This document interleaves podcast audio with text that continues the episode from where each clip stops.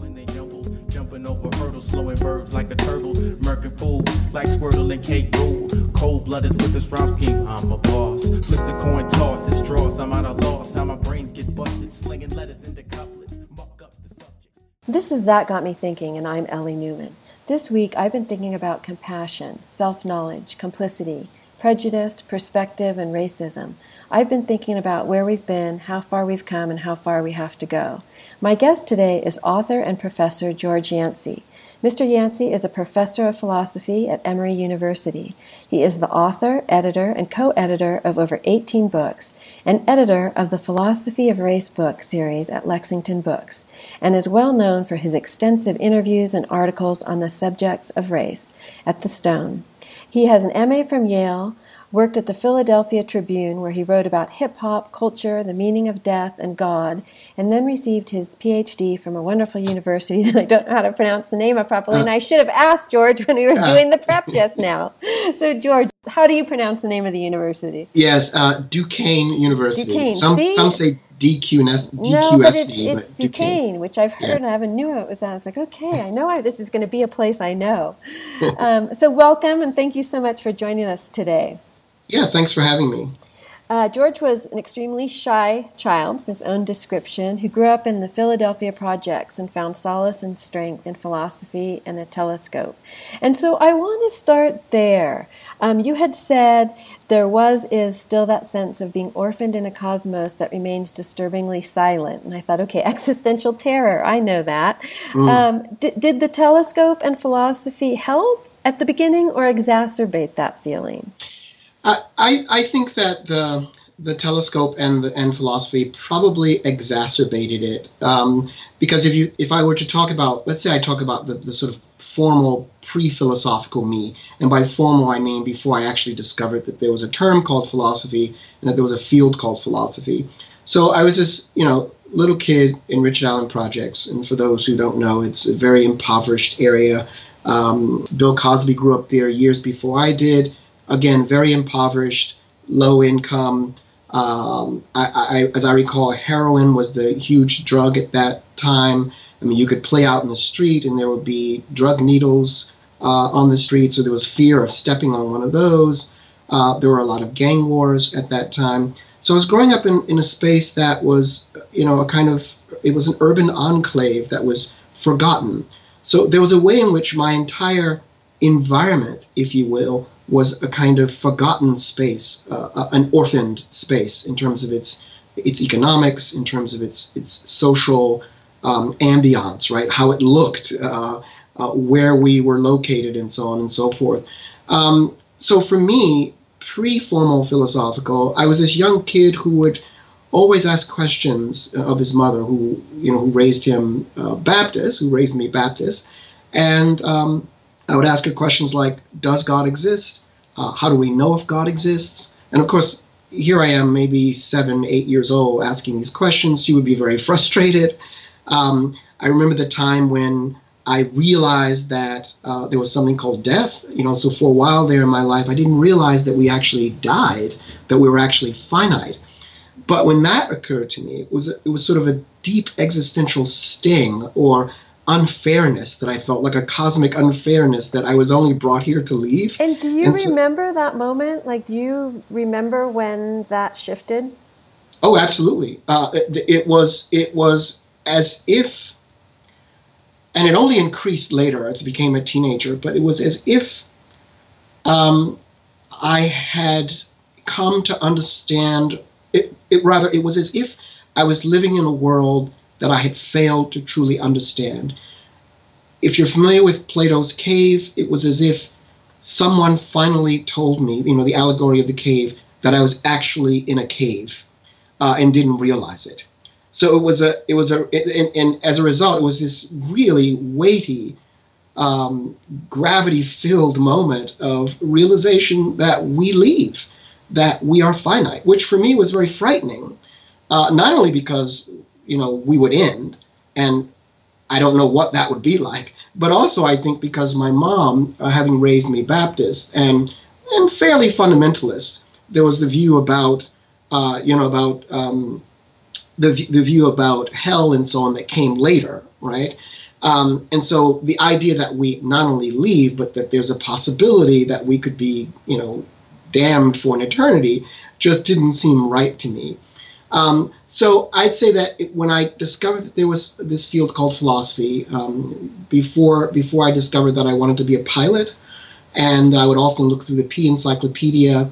So one day I was looking through the P Encyclopedia and stumbled upon the term philosophy, which I noticed came from the, the word, the Greek words philosophia, the love of wisdom. And I thought, my goodness, um, this is what I've been doing all this time. I've been asking my mother about questions of my finitude, of death, of the truth of religious systems. Does God exist? Um, and there's this other thing that happened, which which I, I love telling. So my mom would have me say the, the, the children's prayer, Now I lay me down to sleep, I pray the Lord my soul to keep. And I recall I would get to the point where I'd talk about, and God bless my mother, my sister, and my friends. So one night while down there, I asked my mom if it was okay to pray for the devil, which really freaked her out. And you can see why, right? Yeah, um, yet like, it, it's so monogamous and it's so generous. And, yeah, in, no, no. and, and in actually more in true line with the word of God and the gospel and everything, that, mm. that, that actually makes sense.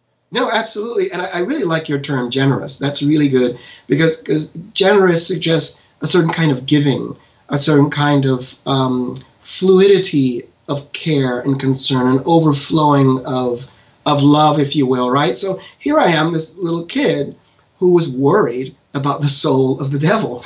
he was thought, well, is I'm being taught about redemption and God's love. Well, is it possible that no one is beyond redemption, and that so therefore for me it would it seemed only logical and compassionate uh, to pray for the devil. So there I was saying at the very end, you know, and God bless the devil. But of course, later in life, you know, I discovered that's a, a really deep, uh, deeply philosophical, uh, sorry, theological question to pose about God's love and the the ever givingness of that love, the omnibenevolence vis-a-vis the question of, of the devil's non-redemption. And did the belief in God and the idea that there was sort of a plan after you left, did that help to ease the anxiety over the idea that we were going to leave someday? That's a good question. Uh, sometimes it did. Uh, it, it did when I thought of the possibility of something, let's say, called heaven or an a- afterlife. But of course, given the binarism in Christianity, there was always heaven and then there was hell, right? So there was always this kind of striving, almost neurotic striving to be perfect. Uh, you know, in in case I were, you know, would would would would in some sense uh, well, God would be looking at me. And, and constant stress and constant external judgment with sort of every move, especially if you're a very conscious, self-aware person. You're like, oh my That's gosh, right. okay, heaven, hell, heaven, hell, heaven, hell, with every right. action. and, and, I have to say, as a very young boy, I was I call it hyper aware mm-hmm. and hypersensitive. So that for me, then it was a question of uh, self censoring so much to the point of I, it took on again a kind of neurotic um, sort of performance. And so, in, so in many ways, it was it helped to the extent that I thought, okay, there's this place called heaven, and but then it was very depressing to think that there was this place called hell, and then how does one prevent going there, right? Which then increased this kind of hyper awareness and, and, and hypersensitivity.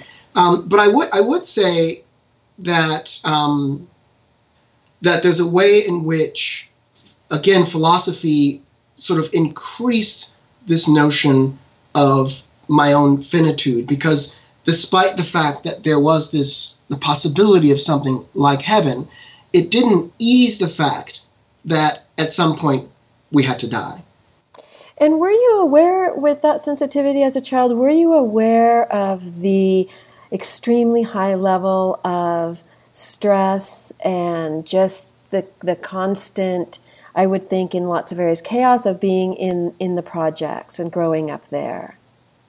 In, in terms of my the, that, in, that, in terms of you being the shy kid that's super sensitive and aware that's asking these huge questions about your existence and on top of that, I would guess that you were in a, a, you know, if you're worried about stepping on heroin needles, that you're hmm. in a pretty stressful environment. I'm just wondering, if it just seemed normal or if you were aware of the high level of stress that you were sort of operating in day to day. Oh, interesting. Yeah. So there was not only, so there was not only at home dealing with the, the problem of, you know, the, the, the, the possible imminence of going to hell and, and then self, self-censoring and the hypersensitivity around that and the deep anxiety, by the way, that that would cause. But there was also the physical environment in which I found myself which then, of course, for me raises the question of theodicy, which is the question of how do you square God's goodness with the evil that exists in the world.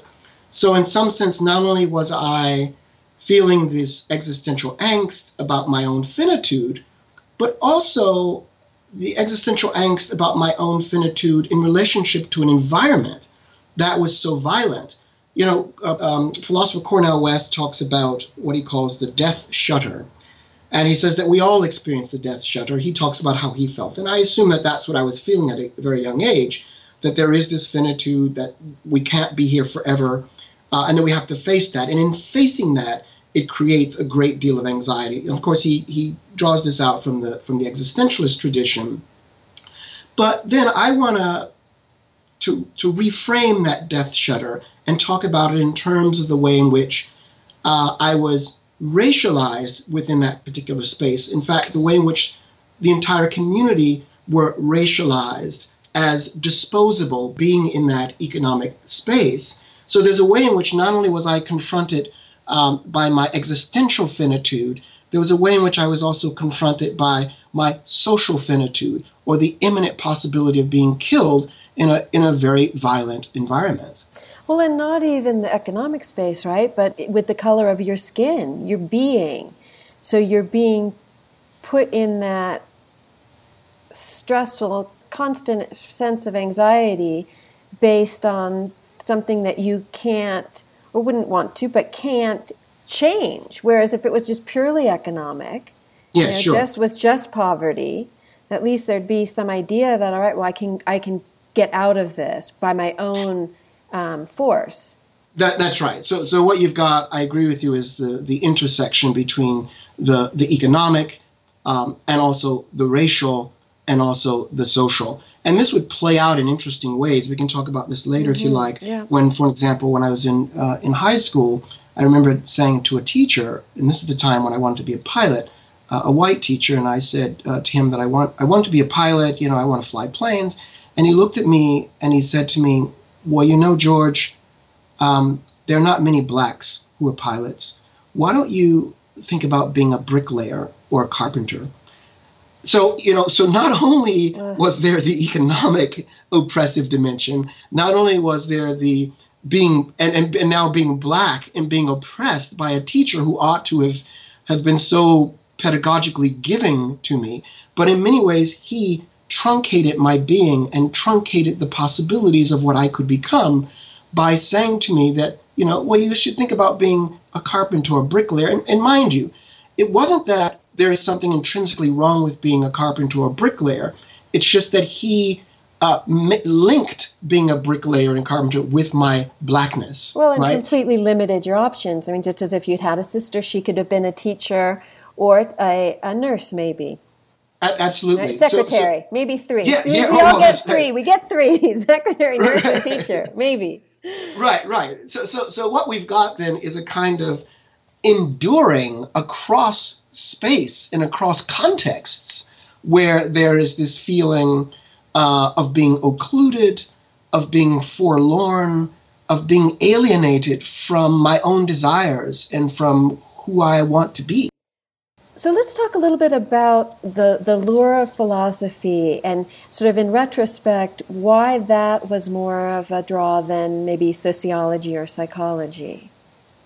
I, I think that um, I think that what happened it was it was the the kinds of questions that philosophers pose. So um, while the sociologists might pose questions about you know the the social sphere uh, questions of economics, um, questions of what does it mean to play certain roles. Um, so here, the work of Erving Goffman, for an example, uh, or or psychology. You know, it, it, we can go as far as Freud in posing questions about the unconscious. But what, what's interesting, of course, is that there is a level at which sociology becomes, for example, the sociology of knowledge, or where psychology begins to approach the philosophical, uh, let's say through the, the work of uh, Sigmund Freud and uh, Carl Jung, right? There are questions that are being asked, but the way in which I was, let's say, thinking about sociology at that early stage, uh, when I discovered that there was this field called philosophy, or about psychology or anthropology or any of these other areas, they weren't asking the kinds of questions that resonated with me. Those deep questions about the meaning of death and why we die, and does God exist? And if God does exist, how can we prove it? And given the, the multiplicity of religious systems from Buddhism, Hinduism, Christianity, Zoroastrianism, Islam, you know, Sikhism, how do we know which religious system gives us the truth, right? How do we know which of those religious systems, doxology, or what's called its eschatology, its view about the end of things, or its soteriological theories, its theories of salvation, how do we know which one of those which which one of those happens to be true? And the meaning of life, right? Why are we here? Which is a question I'm still very deeply troubled by, right? And don't have a clear answer. So I think it was the the synoptic, broad um, structure of those questions that uh, where uh, it, it, was it was in terms of that broadness that where I was gravitated toward philosophy as opposed to sociology or psychology any, any of those other disciplines. I hadn't really thought about this before, but do you feel like in philosophy there's some kind of you talk about um, it needing to be, become more sort of relevant, um, and and I hadn't put together with this thought of the idea that it's more um, intellectual rather than maybe practical. You could say as psychology and sociology might be. And that, in a way, although it relates to all individuals, there might be a disconnection for the individual with their relationship to philosophy if they aren't someone who's just naturally interested in it. Absolutely. And I think this was uh, sort of a, a, a, problem with philosophy more generally. So that when I was at the University of Pittsburgh, which is where I went, um, a guidance counselor suggested I study at the University of Pittsburgh at Bradford. Um, but she had no idea that the University of Pittsburgh was one of the best philosophy departments in the country, uh, maybe second to Princeton. Some say you know it, it was better than Princeton, and uh, but she wanted me to go there again because it was a small environment. So I went to the branch campus at Bradford. But when I finally went to the main campus, um, yes, I'd have to agree that the kinds of questions that the philosophers in that department were considering, questions that tended to be along the lines of what's called analytic philosophy where they do conceptual analysis, a kind of analysis of, of, of concepts, of what they meant in a way that was conceptual minutia, I thought, right?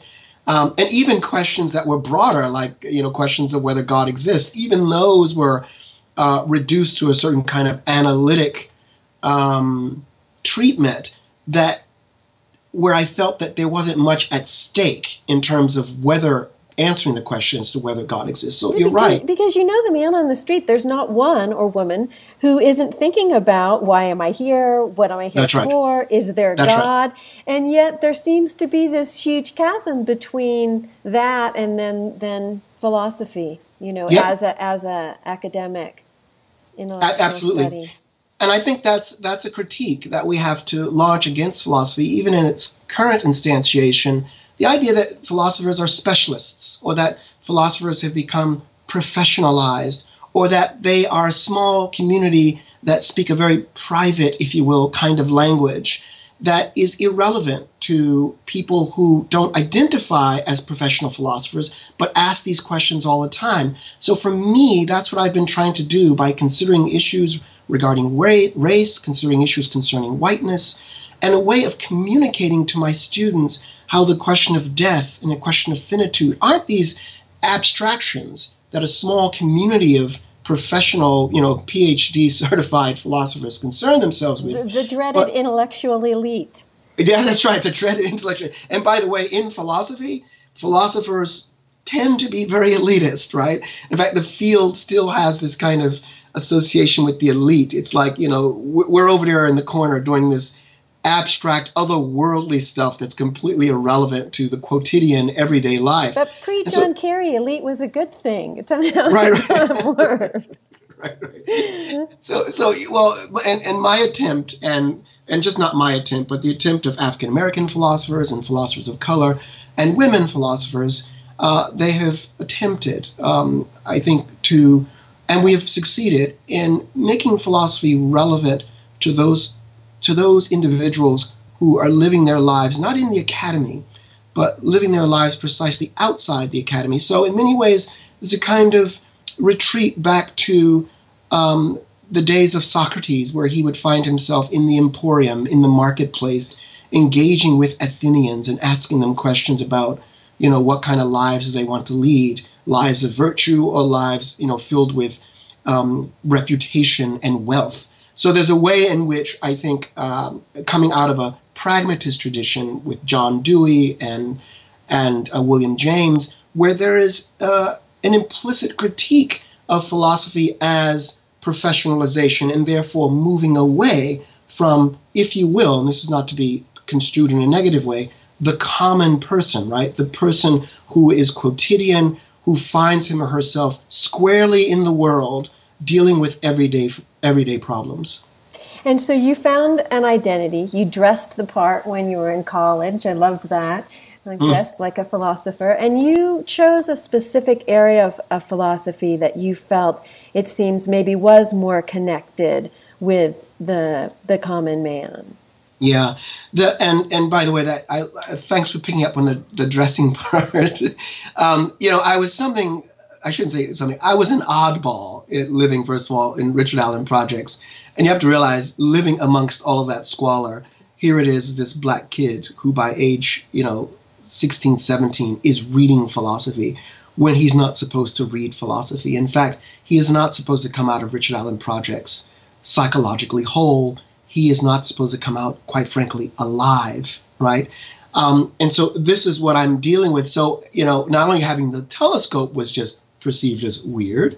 Um, but when I took this course with uh, Professor Eugene Fitzgerald, who's a, who's a white male philosopher, uh, he wore these shoes, and I thought, you know, I needed to wear those shoes too, right? I had to literally dress uh, like a philosopher, or how I understood a philosopher uh, to, to, dress, right?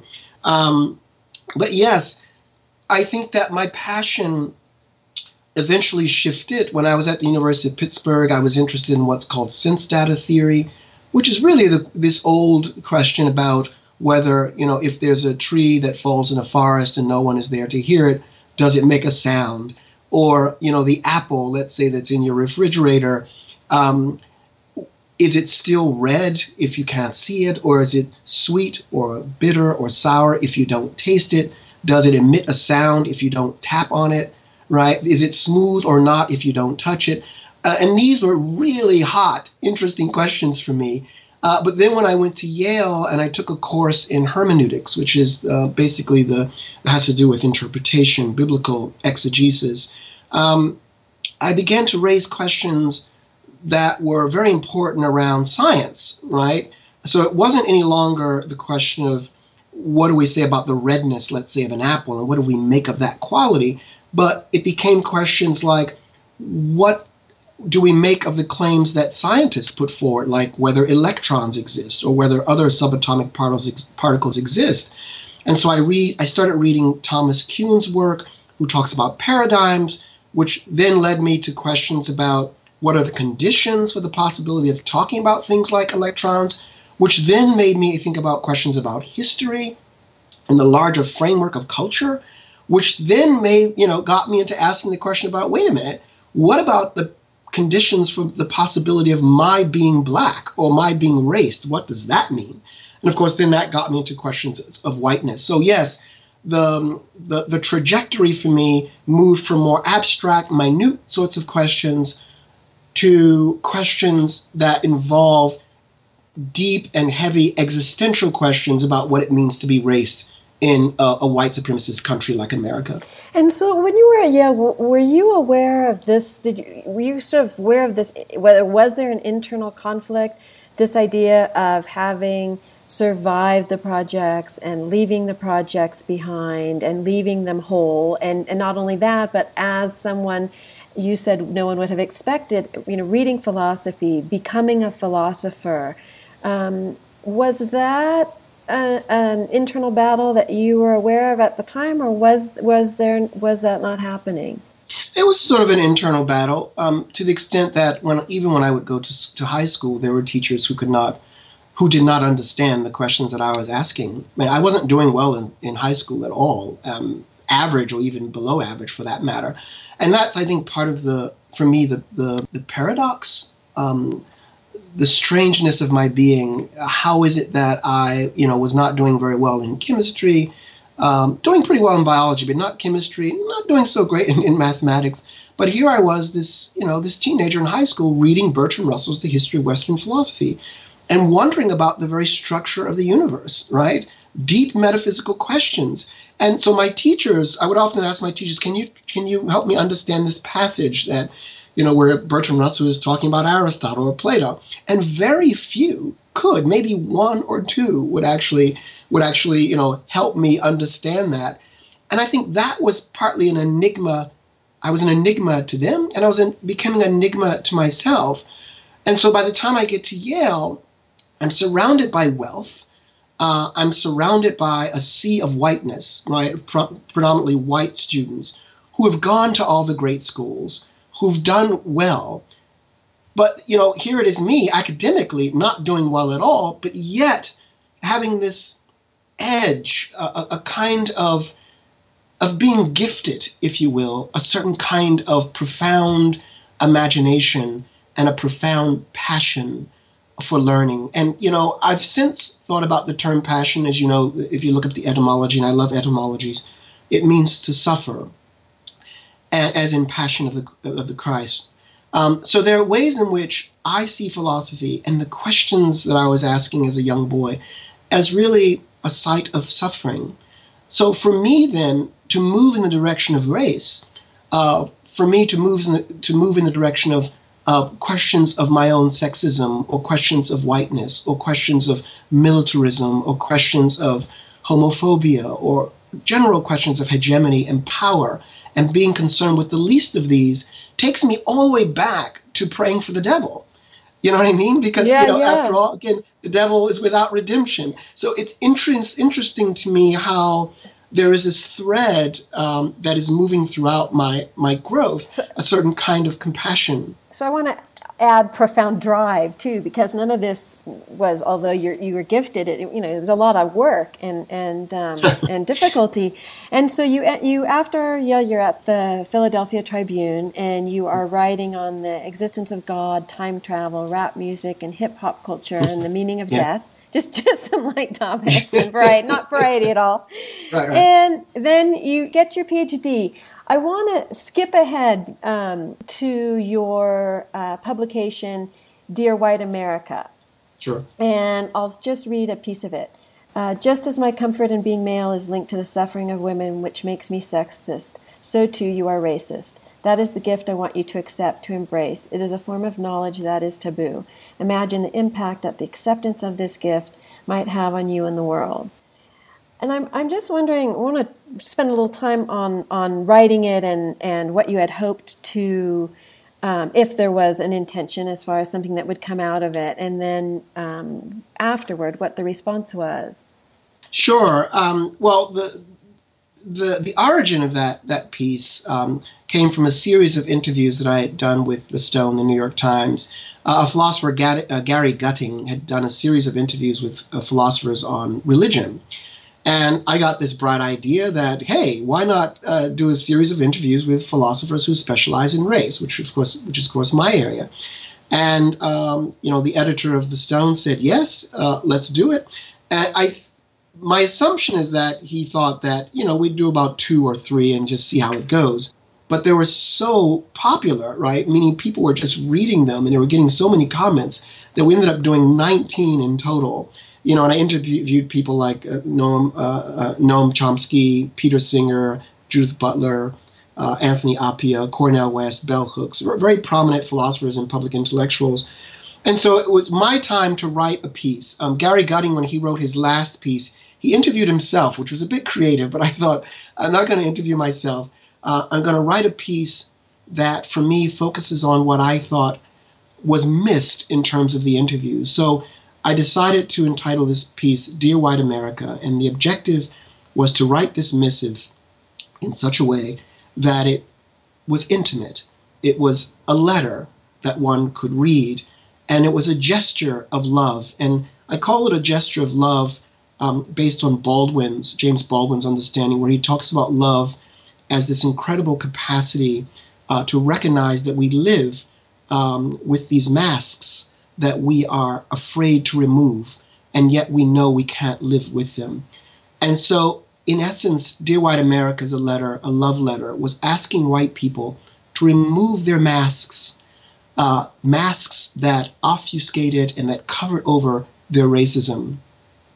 And one way in which I attempt, attempted to disarm, or at least share in mutual vulnerability was to say to, to white people in that letter that, look, I'm a sexist, which means, which doesn't mean that I hate women, obviously, um, but I can't divorce the ways in which I have been acculturated in a male supremacist society to objectify women's bodies. This is part of male DNA, a cultural DNA that we do this. So I can't completely rid myself of that, while at the same time, I can't step outside of the systems of patriarchy that are already in place that oppress women. So that was the aim. The aim was a letter of love to make myself vulnerable, which means to wound. So I was trying to wound myself openly, right? Um, turns out when the letter came out within a day or within hours, maybe, uh, there was this influx of hate mail uh, that came uh, in the form of voice messages, that came in the form of email messages, and that actually came in the form of letters. So many whites actually sat down to write a letter in longhand just to call me the N word. So I mean, I was it, it was something I'd never experienced in my life before. Now I knew about racism, I know about the, the terrors of white supremacy, I understood that, but for the first time in my life, um, because it was so much, because there was such an influx of hatred and white vitriol, it had an impact on my physiology in ways that I had not anticipated. Uh, George, we're going to take a short break. And when we come back, I want to talk about two things. I want to talk about taking off that mask and what keeps us from doing that. And also, um, you know, what it was like you said actually you had physical responses and also this world of social media because maybe that wasn't that was the element you hadn't been prepared for right that, that mm, that's sure. a game changer that yes, that's absolutely. changed everything all right so, so we'll be back in just a moment this is ellie newman on that got me thinking i'm speaking with professor and author philosopher george yancy and we'll be back in just a moment so stick with us this is kdpi 88.5 fm Ketchum Community Supported Radio. All right, we're back. This is Ellie Newman, and I'm speaking with philosopher, professor, author George Yancy, and we're just talking about um, the impetus and then the um, occurrence and then the aftermath of his publication of Dear White America. And so, George, I want to start with like the idea of how, how much you had thought beforehand about how difficult it is to take off that mask, and especially um, in this case where you're asking white America to do so. And you know there's got to be, right, so much guilt and shame and possible fear and all of these like huge emotions around it. Were you thinking about that at the time of constructing the letter? Uh, I was, um, but I have to say what I what I didn't anticipate. Now, as someone who teaches, you know, courses, grad courses in critical whiteness studies and critical philosophy of race and phenomenology of the black body, um, if you had asked me, I would have said yes. I'll get some pushback, but I didn't anticipate the the level and the tone of threats, and I didn't anticipate the number of threats. I mean, I was inundated and inundated to the point where, as I may have mentioned uh, elsewhere, that I had to have police presence during the talks that I gave. Um, I had to, you know, the FBI got involved. Um, you know, I, I had I had police officers, uh, you know, uh, Emory uh, security who would walk, do a little sweep around my office. Um, so while I anticipated some pushback, I had not anticipated the level of violent discourse. And, and I guess right? that's going to be a question for another show, or we aren't going to be able to get to the other matter. But I mean, it is a huge question. Has yeah. something changed? Is it reality TV? Is it the way of social media? Is it the anonymity that brings yeah. out? You know, you all have to watch mean tweets and these awful yeah. things people are saying to these celebrities, or even Brene Brown with her TED Talk, and people were saying, "Oh, of course she's you know interested in vulnerability because she's so fat and ugly," and just these things that are so disconnected with the person and the message that they're trying to deliver. Absolutely. And I so, think that came out in the election, right? We all saw that there was so much more of this sort of exaggerated and um, I don't even know like what more yeah. more more extensive hate that people were willing to, to to sort of bombard people publicly with. Yeah, and, and I think I think social media has something to do with it. Um, I think that, and of course, that for me is part of the problem uh, because you know, when you're on social media, there is an anonymity. There is a way in which you can hide behind that. Um, some people, believe it or not, actually put their real names, uh, listed their real name. I'm assuming real names because they sent me uh, these these letters. Um, so I mean, I guess they gave me the, the option of writing a longhand letter back, right? But I wouldn't after calling me the N word. It wouldn't wouldn't make sense. But I think that's right. But you know, for me, that's part of the problem. Well, it's a form. Go ahead. Go no, you go ahead. Yeah, it's a, it's a form of hiding. So when you asked me about taking off the masks, I mean, look, Baldwin says to, to act is to be committed, and to be committed is to be in danger.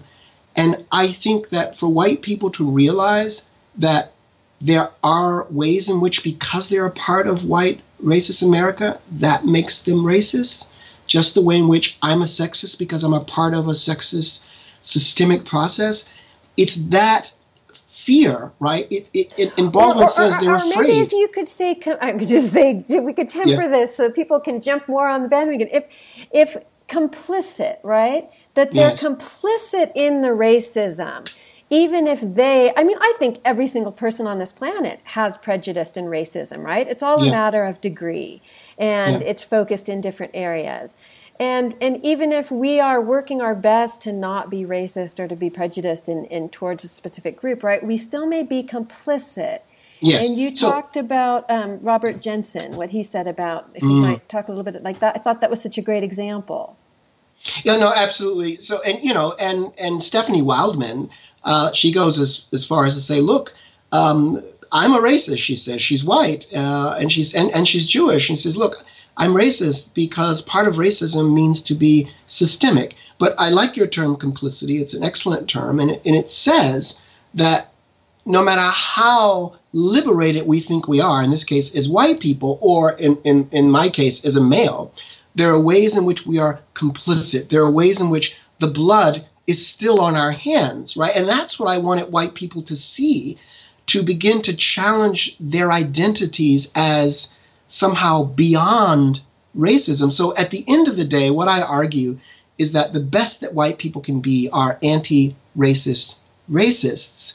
And of course, the anti racism is the part where whites actually fight against racism. But the racist part at the end is the part that says you're still complicit. And that for me, then, the best that I can become is an anti sexist sexist. Because while I fight against sexism, there's a way in which my sexism is still complicit with forms of patriarchy. And I think you have to have a strong sense of self to be able to do that. Oh, absolutely. Yeah. And I, I don't think we I don't think we have that. And and uh, getting back to your qu- question about anonymity, your point about anonymity, the problem in America is that we don't know each other. I mean, my claim has always been that whites and blacks don't know each other. According to one stat, less than 10% of whites have black friends. And I think that what we need in this country, and I don't think we're going to see it. In fact, I know we're not going to see it a post Trump election um, or a post Obama, let's say now. Uh, what we'll see is far more divisiveness, far more estrangement within this culture. We're, we're, we're going to precisely undo the boldness and the kind of shared humanity that is necessary for us to see this world, you know, as far more unified and and and and really uh, suffering. They did a study at Stanford that that demonstrated that even sharing the love of a, of a particular book would help to bridge the gap between two diverse um, races or, or, ethnicities. And Bryan Stevenson, in one of his talks, an American lawyer, social justice activist, has an incredible example of walking into a prison to see one of his clients and where there's this guard who's got a Confederate flag flying on his van and he's admittedly and proudly racist and, and demeaning to this attorney. And yet he goes to court and hears Stevenson speaking about one of his clients who grew up in foster care and the next time Stevenson shows up, he opens the door for him. He's calling him sir. He couldn't be more helpful because he had grown up in a foster home as well. And there was this mm. connection and understanding built. It was incredible. Mm. Yeah, no, that is that is incredible. I, you know, I remember um, a Latina a Latina grad student philosophy asked me the question right after all of this hate mail. Mail. She asked me, "Why do you continue to concern yourself with white people?" And it was an incredible question, especially after the vitriol and the weight of it. And I looked at her, and it was hard to answer. And I said, I do it for my children, and I do it for the children of white people. So for me, that comparable sharedness is the innocence of our children. And if we can develop this a, a kind of love and to understand that we are really looking out uh, for our children and to cultivate in our children a different kind of affect and a different kind of perspective on the world. You know, perhaps perhaps that's the the shared um, space, right? Our children. That's the shared love that we can show for our well, children. And I hadn't thought about this about your letter until now, but the idea that until we acknowledge that we are racist, right? We can't yes. solve racism. And I thought that that was something that was very apparent in the election. Um, afterwards, these two women in uh, West Virginia, one the mayor and the other gal who was the head of a nonprofit, who said these very racist things, posted them, and then, and there was a, a, coffee shop owner in Montana, same thing. And then, you know, they were all fired. His coffee shop is closed. But they are feeling attacked because they swear up and down they aren't racist. They didn't mean mm. these comments in a racist manner. And you're just shaking yeah. your head, thinking, okay, there is a disconnect there because I think they must believe, or people who who, you know, I've battled with this idea of people who voted for Trump. How can you not, how can you vote for him and say you aren't sexist, you aren't racist? Yeah, and sure. yet it's, it's this idea, well, it's, it's priorities. I guess there are two different questions, but one is, you know, with the Trump thing, it's they, they value things other than that more, right? Economics sure. or something else. But in sure. these situations, back to the mask of these women and this man in Montana, who hmm. may at some level believe they didn't mean it in a racist way or they they aren't racist and they're offended by that. What what would you say to that based on your, your experience and your studies? Yeah, I'd say that I'd use the, the term that Jean Paul Sartre uses, the French existentialist. He calls it bad faith. And bad faith is this position where we deny our freedom, where we're afraid, in fact, to see our freedom. In this case, they're afraid to admit that they are racists. Uh, and so what they do is they occlude or obfuscate their racism by saying the most racist, blatant stuff and then saying things like, but I'm not a racist, right? I mean, and, and that, of course, becomes the problem. So what I'm asking white people to do, and even men, right, who are sexist, I'm asking them to become vulnerable, which means to be open to be wounded. And by the way, in that letter, I never said that, and you didn't say that I said, but I never said that that white people ought to feel guilt because you see because that that's too easy to feel guilt i mean it's possible you see for white people to feel guilt and then not to do anything oh, about oh, oh exactly. racism. And that and and you didn't say that, but I think that's the reason we keep our masks on, right? Those three things. Right. We we're gonna we feel guilty about something that's true, or we're afraid that something's true because that then makes us a bad person because being racist is a bad thing. Absolutely. And, and, that's absolutely right. And that's what I, again, I try to make clear is that, look, I'm not saying that white people are evil by nature. I mean, that would be silly. Um, I'm not saying that you're somehow, that one is somehow deeply unethical if one is white.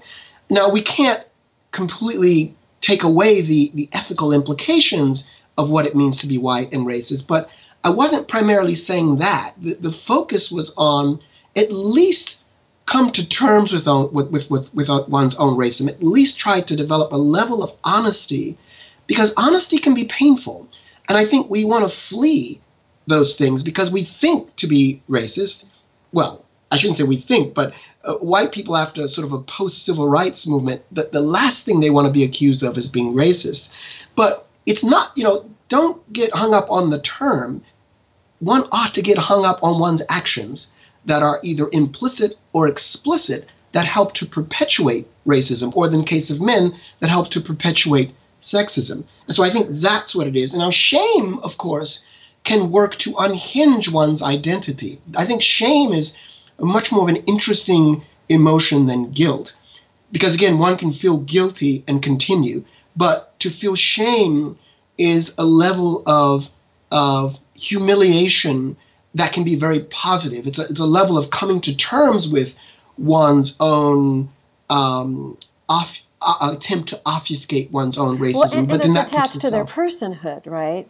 That's shame. right. So no, absolutely. So then, and you're absolutely right. So because shame is so attached to one's personhood, I think one it becomes more frightening than to take off the mask. But the beauty of taking off the mask, I know it's it, it, it sounds oxymoronic to talk about the beauty of suffering, but there is beauty in suffering. It has an aesthetic dimension to the extent that one opens up one's perception, which is sort of the original meaning of aesthetics. It's to open up one's perception of all the ways in which one is a broken vessel. And I think if we all are able to do that, right, to admit that we are broken vessels and that the system that we live in perpetuates that brokenness. And certainly under Trump's administration, that brokenness, for me, will be more severed, right? It will be, it will be more stark than we've ever seen because we've never, quite frankly, seen anything like this before. It'll be more apparent and visible, right? Like I, I thought, I just thought that when you said it, it's engaging the demons right out there in the light. It, it, we took Absolutely. off the mask. Absolutely. You know, I did a, I did a series of interviews of, of, of families who were not going home for Thanksgiving uh, because they had a relative who voted for Trump. Right? Either they voted for Trump and hence they weren't going home, or they had relatives who refused to, to come home because they just couldn't face their families. And again, it becomes a very personal issue. For me, personally, I see Trump as um, an, as an existential threat. I mean, that's my opinion. Um, he is, for me, um, he's a sexist. I mean, he's a racist. He's a xenophobe, um, and a queerphobe, if you will, an ableist. And part of the, the pain that families feel, I remember there was, there was one. And he's young, irresponsible, right? Yes. Like for, for his speech and his actions. Oh, absolutely. And, and, and you see, there is no vulnerability there, right? There is no owning of that. So Trump is the quintessence of, of bad faith. But because he has so much power now, that becomes an existential threat that none of us can afford. But there were there was there was one woman who called in and said, you know, I want to meet with my, my, my mother and father. But the hard part is that they voted for Trump, and yet they taught me how wrong it was to be sexist, to be racist, to be xenophobic. And I think that says so much, right? And this is why people, I think, are really finding it so difficult. I mean, how do you teach your child not to be a sexist or racist and yet vote for Trump? Because I, I, came to terms with that finally after a number of weeks. And my husband finally said, Ellie, you've got to like let, you know, lighten up, let it go, figure it out. And I thought, okay, it, it's about priority of values. So, yes, he may be all those things, and maybe they at their core not or don't believe in them, but what other things that he stands for or potential that he stands for, they value that as a higher priority for them in their hierarchy of needs or values than those other things. It's and, more and you, relevant to their lives than these other things, and that's, I think, where this humanity's disconnect may lie. Sure, and and I would only add, I would only I would only question that at one level, and that is, as I was thinking about this as well, and I was thinking about, you know, the Rust Belt and how so many white um, working class individuals voted for Trump, and even he got 53% of white women right? I've got, I've got theories on that. Right, to vote for him. and, and uh, as I was thinking about working class whites or poor whites who voted for him, you're right. I think there's a way in which they prioritize, let's say, the economic, the, the economic in terms of in terms of their life, life lifestyles, and of course, we ought to be as Americans. I, I, I think that's the the wealthy white who justify it that way. That somehow these economic concerns are higher. I think for that middle America. I think they're angry, feel they've been drowning and no one cared. I think that's what we were back sure. to at the beginning, this idea of rural versus urban elite. And no, that there's right. this. That's right. So, so I'd agree that the, the binary is there too, the urban versus the, you know, the, the, the rural versus the urban, right? The non-elites versus the elites. But, the, and, but also I think that they are suffering um, economically, but that, that feeling of being, uh, exclude it. But but here's the problem with that. Trump was able not only to speak to their needs and their feelings of estrangement, but he was also able to speak to their whiteness, because his rhetoric um, cannot be analytic, analytically parsed out. Uh, you can't analytically parse out his his economic appeal versus his white racist appeal. So my my argument is that it wasn't as if you know some working class white was at home saying, "Well, I'm urban, I've been forgotten," uh, and that was the metric alone. It was a metric that came with uh, making America great, which becomes a, tr- a trope for making America white again, as if somehow it absolutely, and this this false sense of victimization that it was yes. these others these urban elites and the Hispanics and the blacks and every other Muslim and any other um, different ethnic or racial identity that is to blame for their situation, right? Absolutely, absolutely. So, a, so a mirroring me, of Nazi Germany that it, it's the fault of other that you have yep. your oh, situation. Oh, absolutely. E- excellent, excellent point. In fact, uh, that squares with my notion of whiteness as what I call whiteness as being structurally binary. And by structurally binary, I mean that whiteness is a structure such that it needs the other. It needs the other upon which um, it is able to project all of its hatred, all of its dissatisfaction, all of its existential angst. So the, then the, the, the, the Muslim is needed, the black body is needed, the the undocumented immigrant is needed. So it becomes a, a us uh, versus them, and this is the way whiteness has worked in Europe. This is the way whiteness has worked has worked during the founding of this country, where there's the need for the other. There's a need for a host. So then whiteness becomes parasitic. So I think you're right. I think that that structural binary is consistent with the idea of, of whiteness being a part of Trump's meta narrative and also this feeling that they were they have been left out of the loop somehow. And I want to talk in, in, our last few minutes to focus on institutionalized racism because I was thinking a lot about the idea of other types of prejudice that existed in America's history and in other um, countries' histories where there was a, a, group that was singled out. I mean, in early America, the Italians or the Chinese or the Polish or among these groups, um, prejudice that each had against the other right? There was sort of in created within this group an other, um, mm. whomever it might be chosen for in Mexico, the Mayans, and, and throughout history. Mm. Um, mm. But I was thinking, but the, the situation between black and white has a different element to it. Um, mm. because of slavery and because then of the institutionalized racism that grew out of that. And I just want to maybe focus on that for a few minutes, and then you know what what now? Where do we go from no, here? I, no, excellent. Um, so there's a what you're picking up on. I think is a very important point. I think that many cultures have have experienced what we might call a form of xenophobia, fear of the stranger. So there's ways in which communities, because they're communities, you know, are very insular and therefore exclude, tend to exclude others. Um, one might argue that white supremacy, at least it manifests in the United States, is a kind of hyper form of xenophobia. But I agree with you. I mean, after all, uh, I mean, Toni Morrison makes this point that that had blacks not existed in the United States, the Irish and the Italians would have ripped each other apart, right? And by that she means that the black body stood in as the common hated body. So it's the the black body around which the Irish, the Italians were able to solidify their whiteness. So it was precisely in giving up their ethnicity and giving up their cultures, um, changing their names, that the Italians and the Irish, and some could even argue that ways in which contemporary Asians, uh, in this case, um, in this case Chinese, the way in which they are identifying and expressing certain forms of anti-blackness is a kind of form of symbolically becoming white. Because remember, in in 1882 there was the Chinese Exclusion Act. So America has had this history of othering, but whiteness functions as this site of solidarity. And who is it that is left out of that solidarity?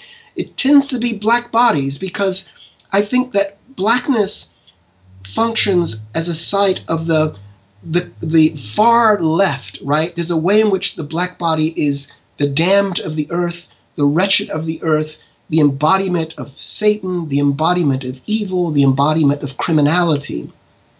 So if, if you look at this, if you read Frantz Fanon, if you read any of these individuals, uh, post-colonial theorists, it's the idea is that the black body has become so um, identified with evil, is that all the other groups, Latino, Asian, etc., they're in the middle, but the black body is the extreme left. So I think that what needs to happen in this country is is what Baldwin says that again to act is to be committed and to be, and to be committed is to be in danger.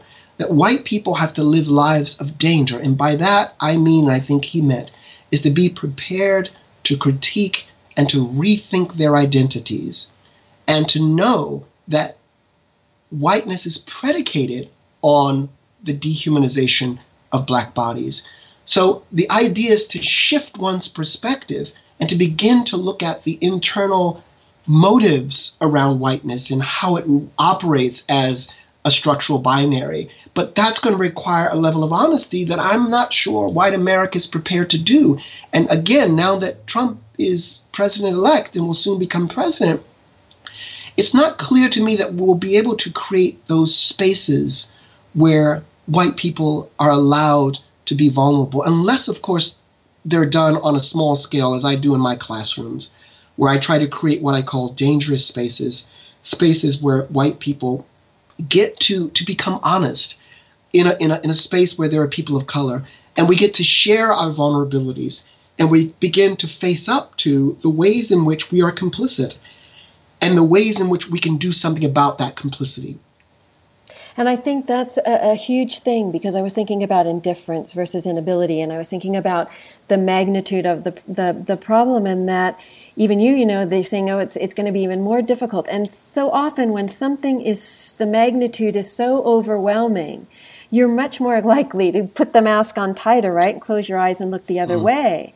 Because if you don't feel that it's something that you can have any impact on. Mm. You know, you may get to the place of sort of why try? I'm thinking you're going deep into the dark night of the soul. mm, absolutely. And, and, you know, by the way, that notion of the deepness of the, the darkness of the soul is actually a, it's it, it it can be positive in as much as it it is this moment of great anxiety and a great moment of fear uh, and and and trepidation where because one doesn't know exactly what the end is going to be.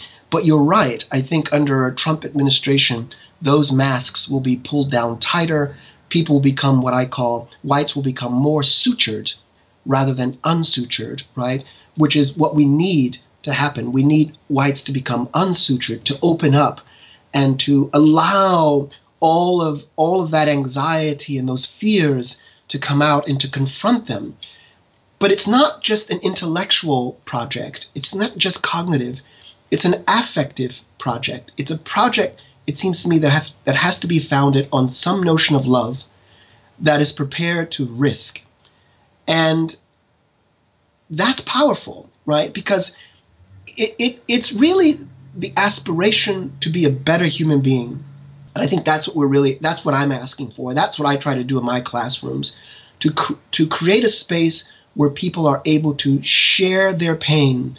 And out of that sharing, out of that shared pain, uh, a better human being emerges, where you don't need that mask, right? Where you say, look, I'm going to give up this mask for the purpose of becoming a better human being for myself and for creating a level of sociality and a level of community that is one that's that approaches at least the beloved community that Martin Luther King spoke about. And, and that founds out, right? Myself, my family, my friends, my community, the world, and make it a better place.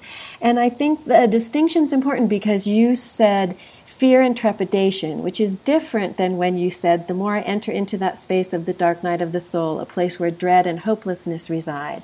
Because if there's dread and hopelessness, then we give up, right? Absolutely. If, if, if, there, if it's scary and daunting and um, asks us to be vulnerable, if there's a shred of light of hope, right? Then Mm-hmm. then we, we go on. Oh, ab- absolutely. And and and for me, it, it's you know, hope is so. So I, I might say with Cornel West, he says, uh, optimism. I'm I'm not. I'm not optimistic. I'm not optimistic because that's an extrapolation based on the past. So I'm not optimistic. But hope, hope is to look at the abyss, to stare it down, right?